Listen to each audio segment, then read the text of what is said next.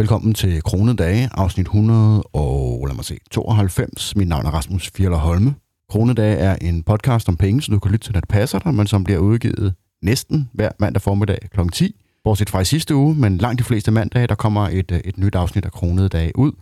Kronedage handler som sagt om penge, det vil sige budgetlægning, investering, opsparing i hverdagen og alt, hvad der er relevant, for vi kan opnå så høj økonomisk frihed som muligt på så kort tid som muligt.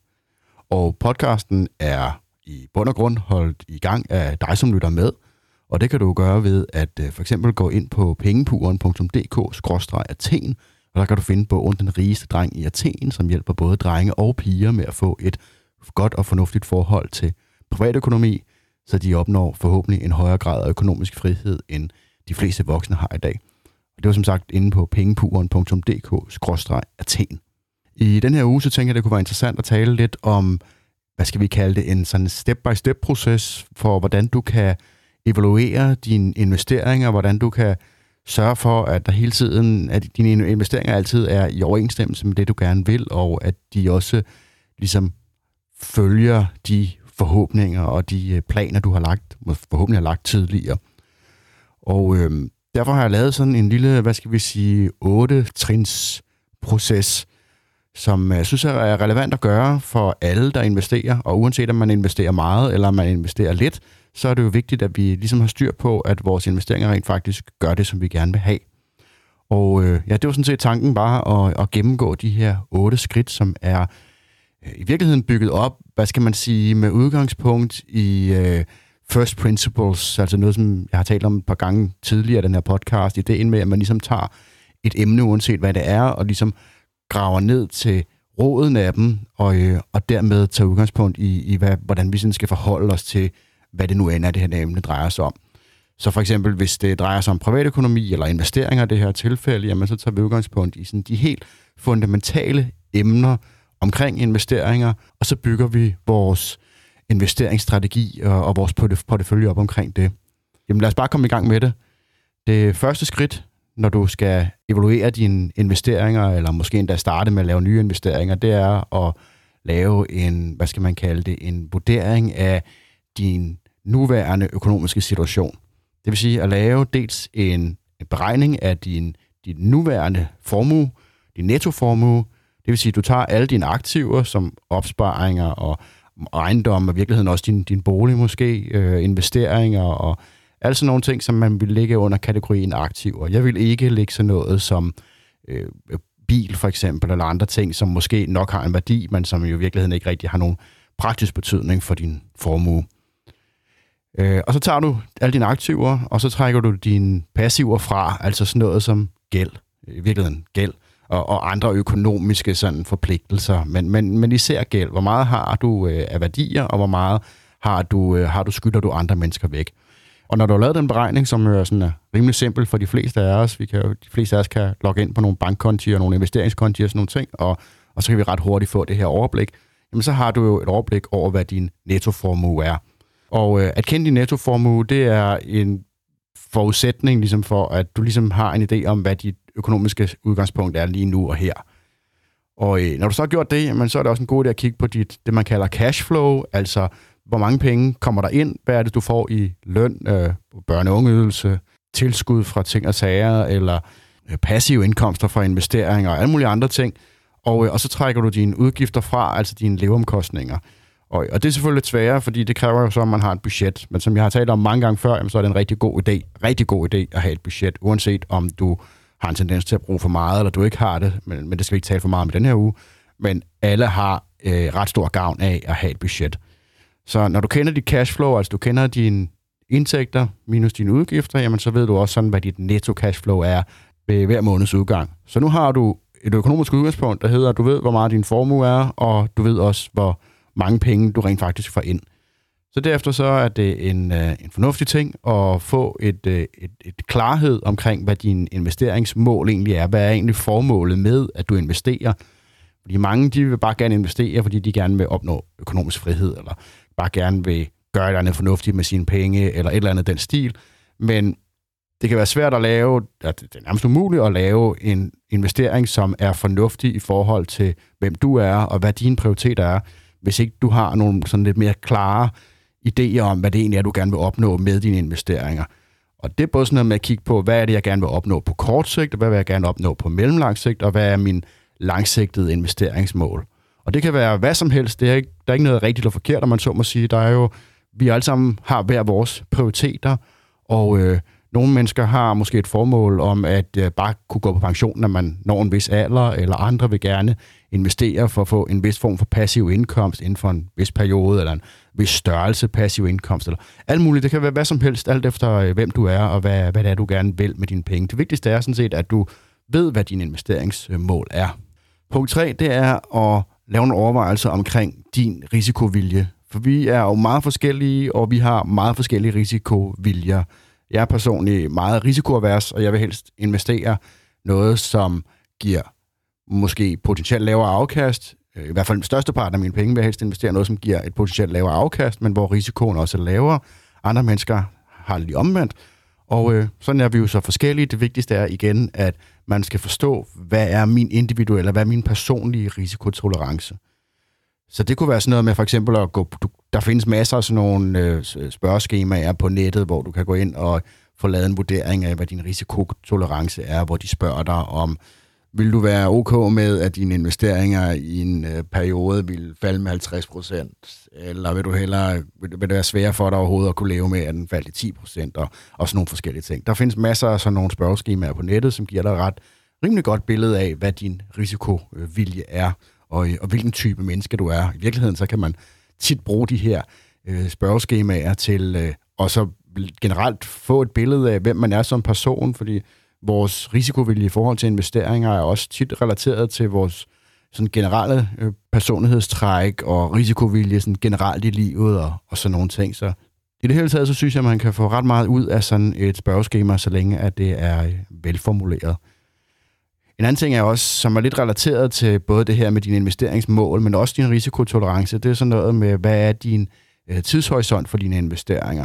Fordi at hvis din tidshorisont er meget langsigtet, hvis det er sådan noget med, at du er 23, og du bare skal have dine penge investeret til, at du går på pension, når du er 70 eller noget af den stil, jamen så har du selvfølgelig et meget længere perspektiv, og det betyder også, at du i højere grad vil kunne tolerere måske noget højere risiko, så længe at risikoen på længere sigt er noget mere udjævnet. Og men hvis nu det er nogle penge, som du skal bruge om et år til at købe et nyt hus, eller udbetalingen til en bil, eller et eller andet den stil, jamen så er din investeringshorisont jo noget helt andet, og det betyder også, at din risikotolerance er noget andet. Det er klart, at hvis du skal bruge pengene om et år, og det er sådan relativt vigtigt, at du skal bruge pengene om et år, jamen så skal man jo ikke gå ud og købe aktier for eksempel, fordi at aktier jo kan falde meget drastisk på relativt kort sigt, så er det måske bedre at gå ud og købe obligationer, eller have dem stående i en højrentekonto, eller noget af den stil. Og hvis du på den måde kombinerer din generelle sådan risikopersonlighedstype med din investeringshorisont, jamen så får du også et ret godt billede af, hvad det egentlig er, du er interesseret i, når du laver dine investeringer. Og det kan også godt være, at du måske har, hvad skal man kalde det, to puljer, hvor at en af puljerne måske er mere langsigtet og højere risiko, og en af dem er kortsigtet og lavere risiko. Det er også helt fint, så længe du er bevidst om, at du har to puljer. Det handler altid bare om at være bevidst om, hvem man er, hvad det er, man vil, og hvordan man har det med nogle bestemte former for investeringer. Når du så har kigget på din risikovilje og dine mål og sådan nogle ting, jamen, så er det jo tid til at kigge på den portefølje, du rent faktisk har nu. Og for mange af os vedkommende, jamen, så oparbejder man ikke en fuldt bevidst portefølje. Især hvis man er sådan lidt mere sådan investeringsnørdet, som jeg er, så kunne man godt finde på måske at prøve at lave nogle investeringer her og nogle der, og måske også sådan prøve at lave købe nogle enkelte aktier her og der, og sådan prøve nogle lidt forskellige ting, og i virkeligheden ikke have et sådan klart overblik over, hvad en samlet investeringsportefølje rent faktisk består i. Så når du ved, hvem du er, og hvad din risikovilje er, og alle de der ting, jamen, så er det jo en god idé at begynde at kigge på selve porteføljen. Det vil sige, at du først og fremmest laver en liste over alle dine samlede investeringer, og så kan du så selv overveje, om din bolig for eksempel også er en investering, men i hvert fald en masse ting, som helt klart er investeringer, som aktier, crowdlending og guld og bitcoin og hvad ved jeg, at du laver en liste over alle de her forskellige investeringer, og så måske også kategoriserer dem som type, netop så du har et overblik over, hvor mange penge og en stor andel af min portefølje er aktier, hvor mange af dem er enkeltaktier, hvor mange af dem er investeringsfonde, ETF'er og sådan nogle ting. Hvor meget er måske ejendom, og hvor meget er kryptovaluta, alle sådan nogle ting, så du har et godt billede over det, et godt overblik over det, og at du måske kunne skrive det ind i et regneark. Hvis det skal være rigtig fancy, så kunne du måske endda lave en graf, som giver et godt billede, alt efter hvad der fungerer bedst for dig. Det kan også være måske at tegne op på et whiteboard, eller ned på et stykke papir, eller noget af den stil.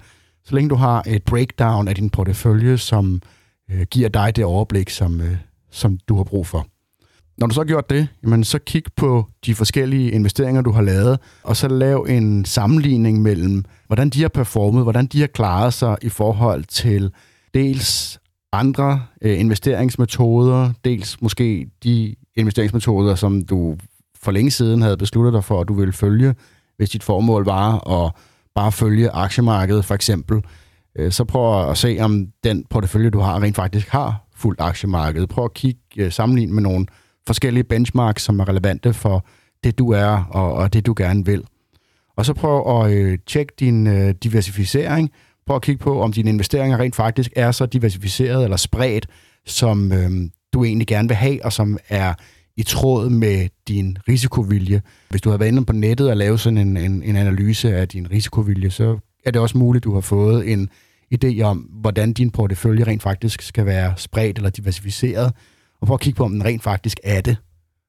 Og prøv også i den forbindelse at tjekke, at dine investeringer er i tråd med det, som du gerne vil. Et af de første punkter var jo, at du skulle finde ud af, hvad var det, du gerne ville opnå, og hvad var dine mål, og så prøv at kigge på, om din portefølje rent faktisk gør det, både med udgangspunkt i porteføljen, som den ser ud i dag, men også om den for eksempel netop følger de trends, som du havde håbet, dengang du begyndte at investere i det. Så hvis du havde en idé om, at da du for 10 år siden begyndte at købe aktier eller investeringsporteføljer eller noget af den stil, så havde du et håb om, at du ville få det her afkast hver måned. Har det rent faktisk opnået de resultater, som du gerne ville have? Er de slået dem, eller er de faldet, eller er de blevet lavere, eller hvad det nu er?